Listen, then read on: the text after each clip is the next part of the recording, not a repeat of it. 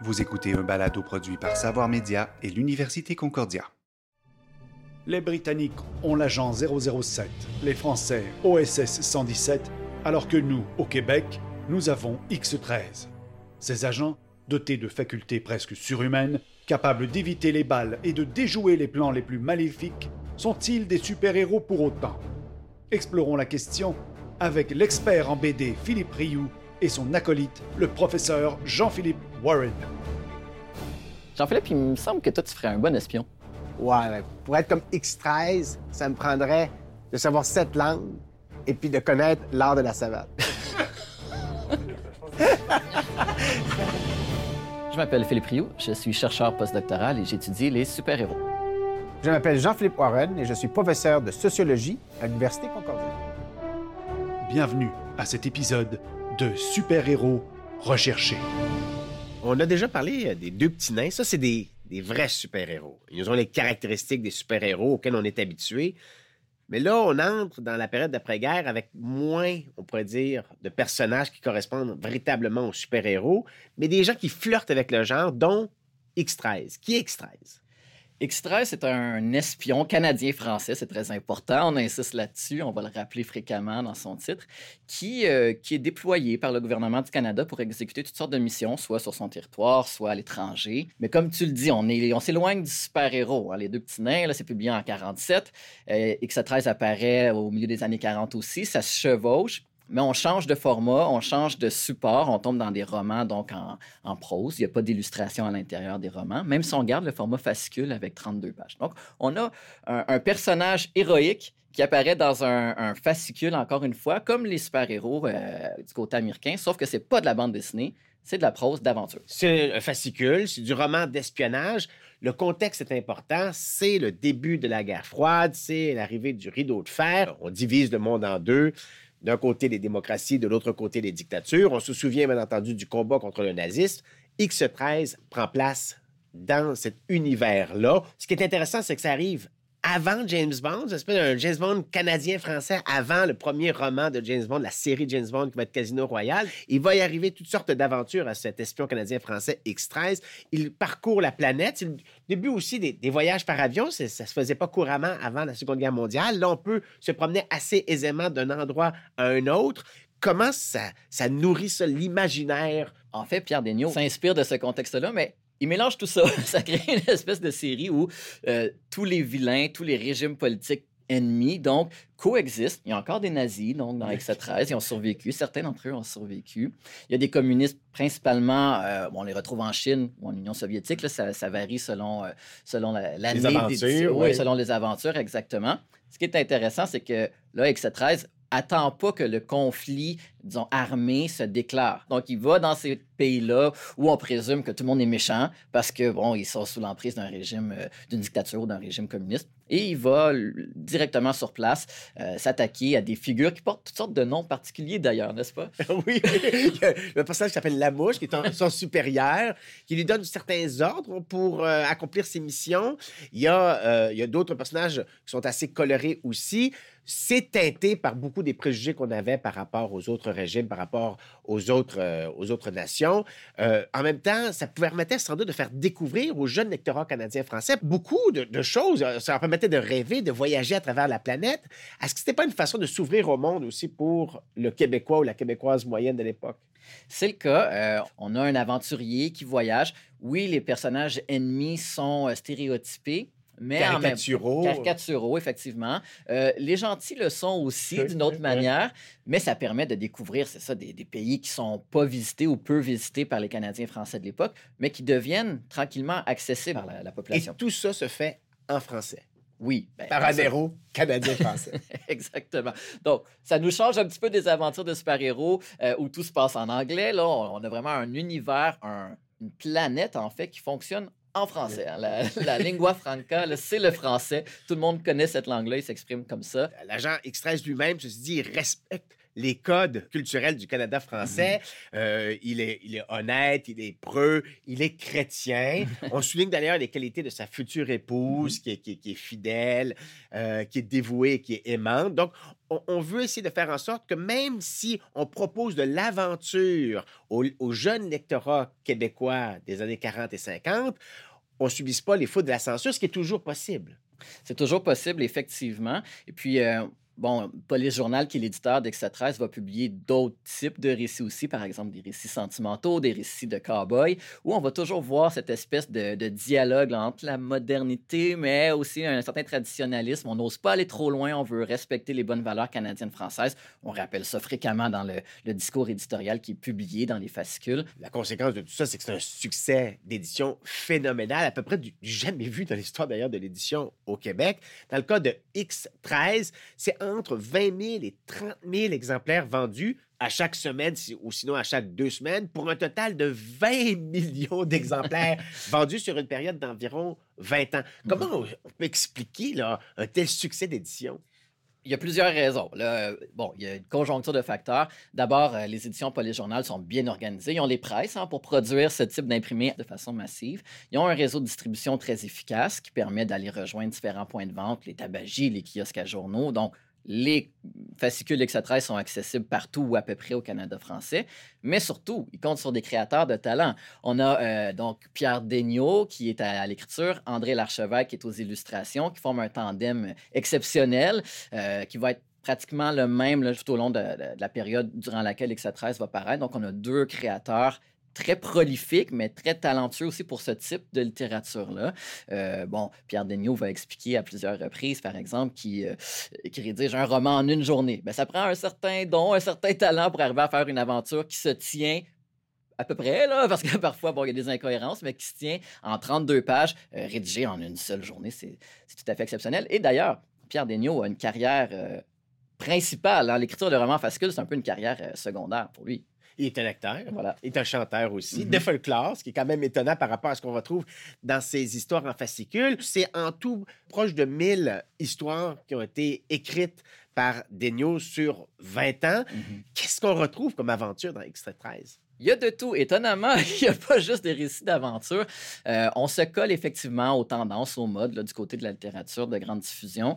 Par exemple, dans les années 50, on commence à s'intéresser bon, à la conquête de l'espace euh, dans la société de façon générale. X13 va voyager dans l'espace, va rencontrer des peuples extraterrestres qui vont vouloir bon, sauver de dictateurs, mais qui là, agissent sur d'autres planètes. Euh, il y a des aventures qui sont, euh, disons, des, des interludes plus sentimentaux. On va le voir partir en voyage de noces, par exemple, avec, avec Gisèle, ou vivre des aventures domestiques, disons, qui sont peut-être moins, moins rocambolesques, mais qui s'adaptent à un lectorat qui vieillit aussi. Donc, le lectorat qui suit X13 depuis le début. Ben, dans les années 60, il est rendu âgé peut-être de 20, 30 ans. Euh, Il faut renouveler le lectorat, mais il faut aussi conserver celui qui est fidèle. Il y a tout ce jeu-là qui se fait. Donc, d'une aventure à l'autre, on change un petit peu le menu pour pouvoir plaire un peu à tout le monde. Et c'est un des rares personnages qui dit encore quelque chose aujourd'hui dans l'imaginaire culturel québécois. Il y a des gens qui se souviennent d'avoir lu X13 et récemment, il y a eu une réédition des fascicules X13. Donc, il y, a, il y a encore un engouement pour ça. Des gens qui ont envie de redécouvrir ces fascicules des années 40, 50 et 60. Que- comment on explique cette popularité, cette, cette- cette volonté de, de- de retrouver ce héros canadien-français? Ben, D'une part, on a très peu de héros canadiens-français d'aventure ou d'action. Euh, On a des héros historiques, des héros sportifs, mais du point de vue de la fiction, il en existe moins. Donc là, on a un exemple euh, d'un héros qui a traversé déjà euh, plus que deux décennies sous forme de roman fascicule, qui survit jusqu'à aujourd'hui à travers différents produits dérivés. Donc, dans l'imaginaire, c'est une figure qui est un peu figée. Ensuite, c'est un peu comme James Bond, encore une fois. On a un personnage qui s'adapte bien à différentes époques. Il suffit de changer son contexte politique, de changer les ennemis qu'il va affronter. Et puis, on se retrouve avec une aventure qui est mise au goût du jour à ce moment-là. Euh, Il n'est pas un surhomme, mais il y a quand même des, des atouts, euh, des cordes à son arc. Il parle sept langues, euh, il est un spécialiste des, des arts martiaux, il, est, il doté d'une très grande force, c'est un colosse. Mhm. euh, donc, on, on peut dire que il flotte quand même avec le personnage de super-héros. Il n'est pas un super-héros à la, la Superman, mais il a des qualités surpuissantes par rapport au commun des mortels. Oui, entre autres caractéristiques, hein, il y a aussi un nom de code, c'est l'agent Oui. X13. Donc, euh, on, bon, c'est pas un nom comme Batman ou comme Superman qui, euh, euh, qui reprend une formule connue du côté des super-héros, mais tout de même, il y a une identité double. Euh, bon, il y a un costume d'agent secret, parfois c'est un costume d'agent Il se costume beaucoup, voilà. Donc, il y a cet imaginaire-là super-héroïque qui, euh, qui transpire un petit peu quand même dans les romans fascicules. C'est pas un super-héros pleinement formé, mais c'est peut-être ce qu'on a qui se rapproche le plus au moment de l'apparition des romans fascicules, du super-héros. Et euh, bon, il y a aussi toutes les facultés qu'on associe aux espions de films d'action. hein. Il, peut éviter toutes les balles qui sont tirées vers lui. Euh, chaque fois qu'il se trouve face à un vilain, le vilain sent l'envie irrépressible de faire un long monologue qui permet au héros de s'évader, de trouver une façon de rompre ses cordes qui le tiennent attaché, puis de, réaliser toutes sortes de prouesses. Euh, il y a un équipement aussi, hein, ça nous ramène à peut-être à Batman, à Iron Man. Il y a un équipement qui est extraordinaire à l'époque. On est genre de cellulaires, par exemple, qui sont des, des appareils qu'on utilise maintenant tous les jours, mais qui n'étaient pas disponibles pour la population de l'époque. Donc, il, il y a toutes sortes de facultés, de, de, euh, un environnement aussi là, qui, qui est mis à sa disposition pour qu'il se mette en valeur, ce personnage-là, en tant que héros. D'ailleurs, on dit l'as, on l'appelle l'as des espions canadiens. C'est même un peu l'as des espions tout court Mhm. parce qu'il fait des choses que personne d'autre n'est capable de faire à l'échelle de la planète. Euh, par rapport aux Américains, par rapport aux Français, par rapport à d'autres nations, on dirait que le Canada français n'a rien à envier. On l'a un vrai héros qui est capable de sauver le monde. Voilà. Euh, c'est un as parmi tous les espions. Donc, parmi les surhommes, il est lui-même un petit peu au-dessus du reste, euh, ce qui nous dit à quel point il est exceptionnel. Et puis oui, il y a une tentative là, effectivement, de montrer que le Canada français a ses propres héros, peut se passer des interventions des super-héros américains ou des héros canadiens anglais, des héros français. On est capable de prendre les choses en main, nous aussi. L'histoire des éditions Héritage. Le monde d'édition, à ce moment, est en pleine ébullition. Euh, On ne s'imagine pas à quel point la vente des fascicules est importante. C'est le contexte du baby boom. Il y, a, hein, il y a de plus en plus de jeunes au Québec, de plus en plus de jeunes instruits parce qu'on a instauré la loi sur l'instruction obligatoire pendant le gouvernement de la Seconde Guerre mondiale, le gouvernement de Godbout. Donc, les gens sont sur les bancs d'école, ils savent lire, ils ont soif de s'abreuver d'autre chose que de revues morales. Ils se tournent vers les fascicules. Et là, au Québec, ça ouvre la possibilité pour un éditeur de faire quelque chose qui soit adapté pour le public d'ici. Ça va être quoi? Ça va être les comics héritage. Donc, c'est comme ça qu'on les appelle. C'est des fascicules de bandes dessinées de super-héros qui sont des traductions de bandes dessinées américaines. Euh, les éditions héritage sont fondées en 1968, donc en plein dans cette mouvance-là, euh, cette époque d'ébullition sur le plan éditorial, mais aussi cette époque de grands changements du côté de la bande dessinée de super-héros. On a des nouveaux super-héros qui apparaissent, Spider-Man, les X-Men, Qu'est-ce autres. particulier, ces nouveaux super-héros? Plusieurs choses. des super-pouvoirs donc, qui sont plus systématiques, disons, comparé à Batman qui, lui, utilisait des gadgets. Mais surtout, ce sont des marginaux. Souvent des adolescents qui sont mal dans leur peau. Euh, les X-Men, ce sont des adolescents, mais en plus, ce sont des mutants qui sont mis à partie, euh, qui sont, sont sont isolés. isolés. Bon, il y a une espèce de métaphore du racisme là-dedans qu'on retrouve en bande dessinée. Ce Donc, sont- c'est des super-héros qui sont là pour sauver le monde, mais qui n'ont pas vraiment leur place dans la société, certainement pas sous leur habit ordinaire. Exact. Ce sont des personnages qui sont vulnérables quand ce sont de simples civils, mais extraordinaires, évidemment, quand ils deviennent des super-héros, donc quand ils portent le costume. Il y a donc cette dualité-là qui permet au lectorat, de, qui est assez jeune, de s'identifier au personnage. Le lecteur de bande dessinée de super-héros peut lui aussi se sentir, puisqu'il est adolescent, euh, laissé de côté par rapport à, bon, à sa famille, à ses amis, à la société en général. On sait tous ce que c'est d'être adolescent, finalement. Donc, c'est un peu ça qui est repris. C'est la crise d'adolescence qui est transposée dans l'univers super-héroïque. C'est là-dessus que Marvel va miser principalement en créant ses personnages et ses bandes dessinées dans les années 60. Ça nous ramène aux éditions Héritage qui, dès 1968, acquièrent des nouvelles presses pour, euh, pour publier leurs livres, leurs ouvrages, et qui se demandent à ce moment-là comment rentabiliser l'achat de ces presses-là qui ne tournent pas à plein régime. Donc, le directeur de- de- des éditions Héritage va avoir la bonne idée de contacter Marvel Comics pour leur dire ben, nous, on serait intéressés à faire des traductions. Tout simplement, un, un appel téléphonique. euh, C'était simple à l'époque.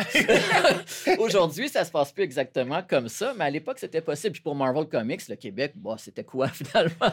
On se disait, ben, pourquoi pas? On va leur donner la chance de, de faire ces traductions-là. Au départ, même, les traductions sont destinées à un marché international. Donc, on donne à- aux éditions Héritage le droit de traduire pour l'ensemble de la francophonie les aventures de super-héros de Marvel Et Comics. est-ce que ça fonctionne bien? Est-ce qu'on a réussi à exporter, par exemple, en France ou en Belgique? On n'a pas de, de, de- de preuve que les comic books des éditions Héritage ont été exportés. Donc, on peut penser que ça coûtait trop cher, tout simplement, de, de mettre en place un système de distribution qui aurait permis de le faire. Et très rapidement, euh, ce- cette autorisation-là disparaît. Donc, on va octroyer finalement aux éditions Héritage de les années 70 le droit de diffuser leurs comics sur le territoire nord-américain.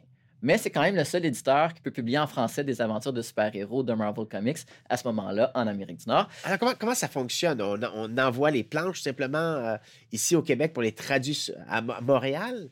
Ben, à Saint-Lambert, plus précisément, parce que c'est là que les bureaux de, des éditions Héritage se situent. Mais c'est oui, c'est tout simplement ça. Donc, Marvel Comics produit ses planches.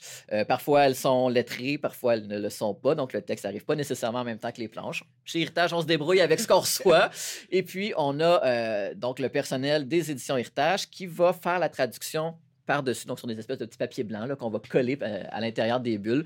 Euh, et puis, quand je dis le personnel des éditions Héritage, ce sont principalement les secrétaires ou les lettreurs qui vont s'occuper de faire les traductions. Ce qui donne des résultats parfois intéressants. On va traduire les noms des personnages.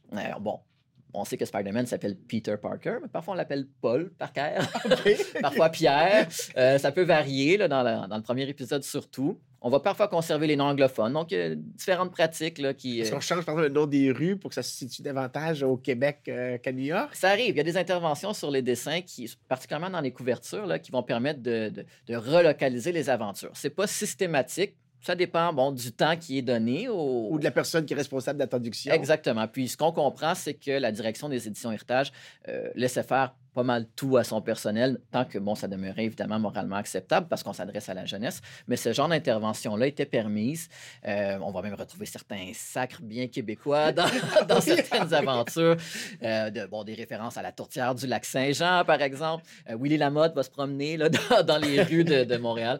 Donc, il y a, des, des, allusions à des référents culturels québécois de l'époque qui sont faites, ce qui permet de donner une saveur locale à ces bandes dessinées qui sont malgré tout bien américaines. Et euh, à cause de, l'engouement qu'on a pour ces bandes dessinées, j'imagine que c'est largement diffusé euh, dans, l'ère de la francophonie, au Québec principalement, mais ailleurs en Amérique du Nord. Euh, est-ce qu'on connaît les chiffres de vente pour les éditions Héritage? Euh, dans les meilleures années, ça oscille entre 10 000 et 20 000 fascicules vendus par mois ou aux deux mois, là, parce que le, rythme de publication varie lui aussi. C'est très, très bon, on va le dire. C'est exceptionnel. ce qui va vendre le plus, par contre, ce ne sont pas les séries de super-héros, c'est les séries Archie, qui vont aussi se, bon, être disons, acquises. Là, les droits de traduction des séries Archie vont être acquis par les éditions Héritage. Euh, il y a des séries de, pour la jeunesse qui vont être publiées aussi, les séries Disney, entre autres.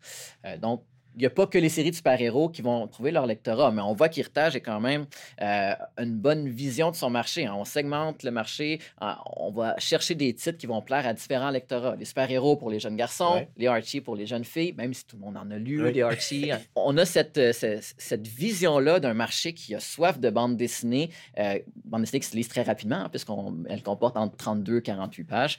Et, et donc, on, on va, on va atteindre des tirages ben, intéressants. Est-ce qu'on connaît quel type de super-héros euh, marche mieux au Québec et plus populaire au Québec? Ce qu'on va voir, c'est que les personnages les plus populaires, les plus intéressants pour le lectorat québécois, ce sont ceux qui, euh, qui ont été déclinés sous forme de séries télévisées, de jeux vidéo éventuellement. Donc, ça correspond en, gros aussi à ce qu'on va, ce qu'on va retrouver du côté américain. Quoique du côté américain, Batman va toujours être plus populaire qu'il l'a été au Québec. Euh, Batman va bon, connaître des chiffres de vente qui aussi aux États-Unis, mais dans les années 70, il va y avoir un nouvel engouement parce qu'une équipe créative qui, euh, qui, crée des aventures plus, plus adaptées au lectorat américain qui a vieilli. Par exemple, on va aborder des, situations euh, sociales euh, complexes, par exemple l'itinérance, la pauvreté. Ça, on traduit pas ça chez Héritage. On s'en tient à des bandes dessinées qui, qui, sont malgré tout assez bon enfant, qui vont adopter un ton plutôt léger. On reste dans le divertissement. Donc, on fait un certain tri par rapport à, l'offre qui est possible. Euh, est-ce qu'on essaie aussi de produire des bandes dessinées locales? Est-ce qu'on essaie de profiter de notre popularité chez Héritage pour, pour mousser la production de bandes dessinées de super-héros québécoises? Oui, jusqu'à un certain point. C'est-à-dire qu'on va faire des tentatives en ce sens-là. Rapidement, ça va achoper. Mais ça reste que c'est intéressant parce que les éditions Héritage vont, par exemple, faire appel au lectorat pour euh, créer des nouvelles séries de super-héros qui seraient inspirées, on s'en doute, des produits Héritage déjà d'avance. Euh, donc, il y a des lecteurs qui vont envoyer des bandes dessinées faites maison, qui vont proposer leurs personnages, leurs aventures aux éditions Héritage. Certaines de ces aventures-là vont être reproduites dans les pages des fascicules parce que les éditions Héritage en publient des fascicules de bon, 52 pages si on compte les couvertures, ce qui fait qu'il y a un petit peu de place à l'intérieur des fascicules pour publier du contenu éditorial qui est autre chose que les bandes dessinées de super-héros qu'on traduit. Donc là, des dessins de, jeunes lecteurs vont être publiés comme ça. Des prémices de séries vont être publiées aussi de cette manière-là, même si ces séries-là, finalement, connaîtront pas une publication Des conseils peut-être aussi pour, pour des BDistes en herbe? plus que des conseils, on va créer un cours, des leçons de dessin, c'est comme ça qu'on les appelle. C'est euh, Robert Schoolcraft qui est engagé par les éditions Héritage pour faire le lettrage, donc des, euh, des séries Héritage, qui est lui-même bilingue, ce qui permet de faire un lettrage plus efficace parce qu'il peut traduire au fur et à mesure les bandes dessinées qui, dont il fait le lettrage. Et il va produire ces leçons de dessin-là euh, qui apprennent aux jeunes lecteurs comment faire une bonne bande dessinée américaine ou mainstream, disons, donc une bande dessinée commerciale. Comment respecter les délais de publication, entre autres, c'est un des thèmes qu'il va aborder. Comment reproduire l'anatomie humaine, les scènes d'action. Euh, donc, on, on vise à former quand même une certaine relève ou en tout cas à répondre aux questions d'un lectorat qui s'intéresse à la confection d'une bande dessinée, qui a envie de faire la bande dessinée. Puis est-ce que ça, ça porte fruit? Est-ce qu'on voit des gens non seulement s'intéresser à la bande dessinée, mais aussi peut-être essayer de développer leur talent comme dessinatrice ou dessinateur? On va le voir, mais ça ne se passera pas chez Héritage nécessairement. C'est-à-dire qu'il y a des dessins qui vont être publiés, qui ont été réalisés par des auteurs euh, amateurs, donc des illustrateurs amateurs, des jeunes lecteurs. Mais euh, il va y avoir aussi des, euh, des jeunes lecteurs d'édition Héritage à ce moment-là qui, une fois les éditions Héritage euh, disparues ou une fois les comics Héritage disparus, vont se lancer eux-mêmes dans l'édition de séries de bandes dessinées super-héroïques. On pense à André Poliquin, par exemple, qui va publier la revue Phoenix. Ben, Phoenix, parce que c'est écrit avec la graphie anglaise, qui va connaître cinq numéros où il présente deux séries, l'Escadron Delta, Stranox, une plus de science-fiction, une plus super-héroïque. Deux séries qui ont d'ailleurs été prépubliées euh, dans les éditions Héritage, aux éditions Héritage. Donc, on voit qu'on a réussi à former une certaine relève. D'autres euh, d'autres auteurs de bande dessinée québécoises vont aussi dire plus tard qu'ils ont été influencés par leur lecture des comics Héritage. Donc, il y a vraiment un lectorat euh, qui va se professionnaliser jusqu'à un certain point une fois les comics Héritage disparus. Les premiers produits dérivés québécois dans les années 60, c'est l'apparition de la télévision. La télévision va beaucoup euh, euh, changer la donne pour ce qui est des éditeurs populaires et des émissions pour la première fois qui s'adressent vraiment aux jeunes et en particulier à ceux qui apprécient les super-héros. En 1966, la première série télévisée de Batman. Et en 1967, devant le succès de Batman, on crée Spider-Man. Et là, vraiment, ça ouvre un marché incroyable. Aux États-Unis d'abord, mais ensuite de ça très, très rapidement au Québec parce que ces, ces bandes animées sont traduites. Et il y a l'apparition de quelque chose qui n'existait pas avant, les produits dérivés. On s'aperçoit que on peut vendre plus de boîtes de céréales parce qu'on met une image de Batman ou de Spider-Man dessus, qu'on peut vendre des figurines aussi, des jouets qui sont inspirés de ce que les jeunes voient à la télévision. Euh, il y a aussi au Québec euh, le même phénomène on voit les satellites euh, c'est une émission télévisée québécoise, une espèce de, génie en herbe de, l'époque, qui met en compétition des, écoles secondaires en leur posant des questions.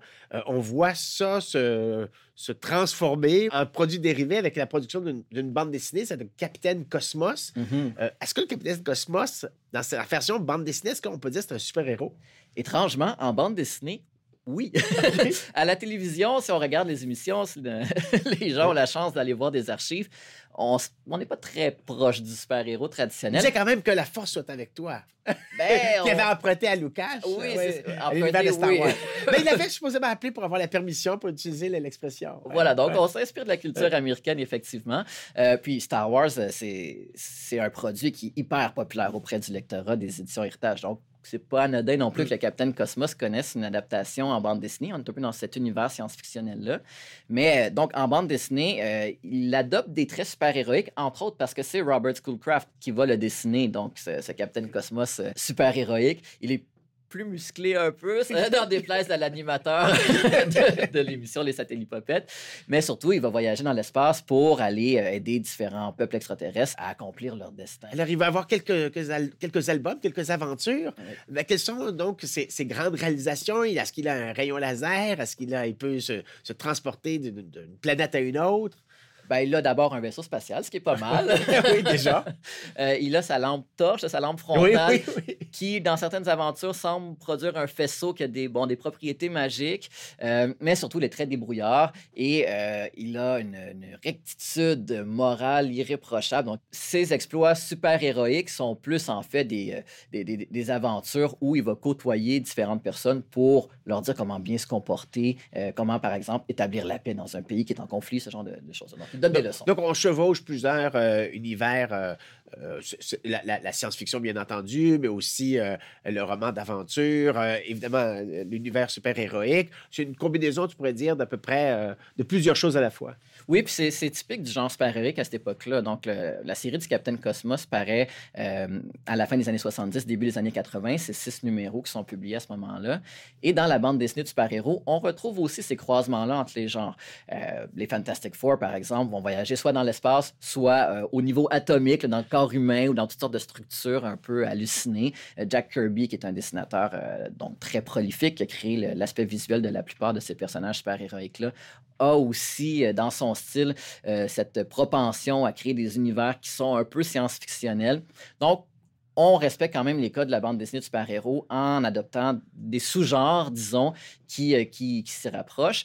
Euh, les bandes dessinées de Captain Cosmos vont évidemment incorporer toutes sortes d'activités aussi. On veut se rapprocher du quiz télé. hein. On veut respecter le format du quiz télé. Donc, il y a des mots cachés, des jeux de différence qui sont publiés euh, à l'intérieur même des, des fascicules de- du Captain Cosmos. Donc, c'est un cahier d'activité en même temps qu'une bande dessinée de super-héros. Oui, puis on comprend qu'on s'adresse à un lectorat peut-être plus jeune que celui qui lit les bandes dessinées de super-héros euh, habituelles, là, publiées par les éditions Héritage, euh, ce qui explique que les récits soient très courts, 6 ou 7 pages à peine, puis que le reste ça, du contenu soit plus ludique, disons, que, narratif ou fictionnel. Mais chose certaine, en tout cas, la popularité de la bande dessinée, surfe beaucoup sur la popularité de l'émission. C'est une émission qui a été extrêmement écoutée, extrêmement populaire. Elle a duré des années. Et donc, on peut croire que le succès de l'émission a fait le succès des, des albums. Tout à fait. Puis c'est une stratégie éditoriale des éditions Héritage euh, qui est répétée à plusieurs reprises avec d'autres produits. Et dès les, les années 70, on va publier des adaptations en bande dessinée de Bobino et Bobinette.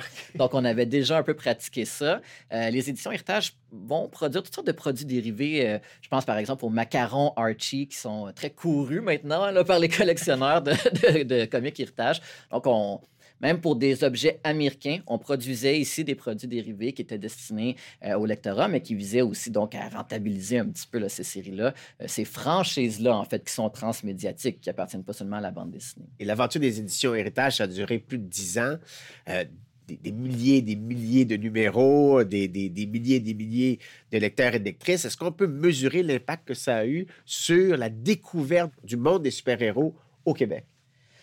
On peut le faire même en lisant les comics héritage eux-mêmes parce que, bon, euh, ils comportent des réactions du lectorat qui disent bon, ben, c'est merveilleux, euh, ce nouvel univers-là, mais qu'est-ce qui fait que le Captain America peut, dans ce numéro, lancer son bouclier à un kilomètre, puis dans celui-là, il peut le lancer seulement à deux mètres?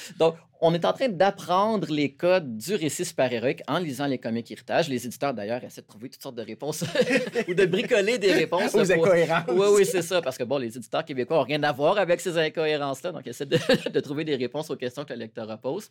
Mais on va voir que des lecteurs, même, se spécialisent, deviennent un peu des références et les éditeurs vont leur confier certaines pages des revues des fascicules pour que euh, ces lecteurs-là produisent des espèces de fanzines à l'intérieur des comics. Ça vise à offrir un contenu complémentaire au récit super-héroïque traditionnel où ils expliquent les origines d'un personnage, pourquoi ce personnage-là a tel ou tel pouvoir, qu'est-ce qui fait que ce personnage-là est un meilleur super-héros qu'un autre, pourquoi il est plus puissant qu'un autre super-héros. On développe nos propres spécialistes. on développe des spécialistes, on développe des créateurs et des lecteurs euh, plus spécialisés en, super-héros aussi, euh, ce qui fait en sorte que là, on va finir par se familiariser complètement avec les codes de ce genre-là, euh, codes qui sont reproduits à la télévision, au cinéma aussi, donc on les retrouve partout dans la culture populaire si on le veut.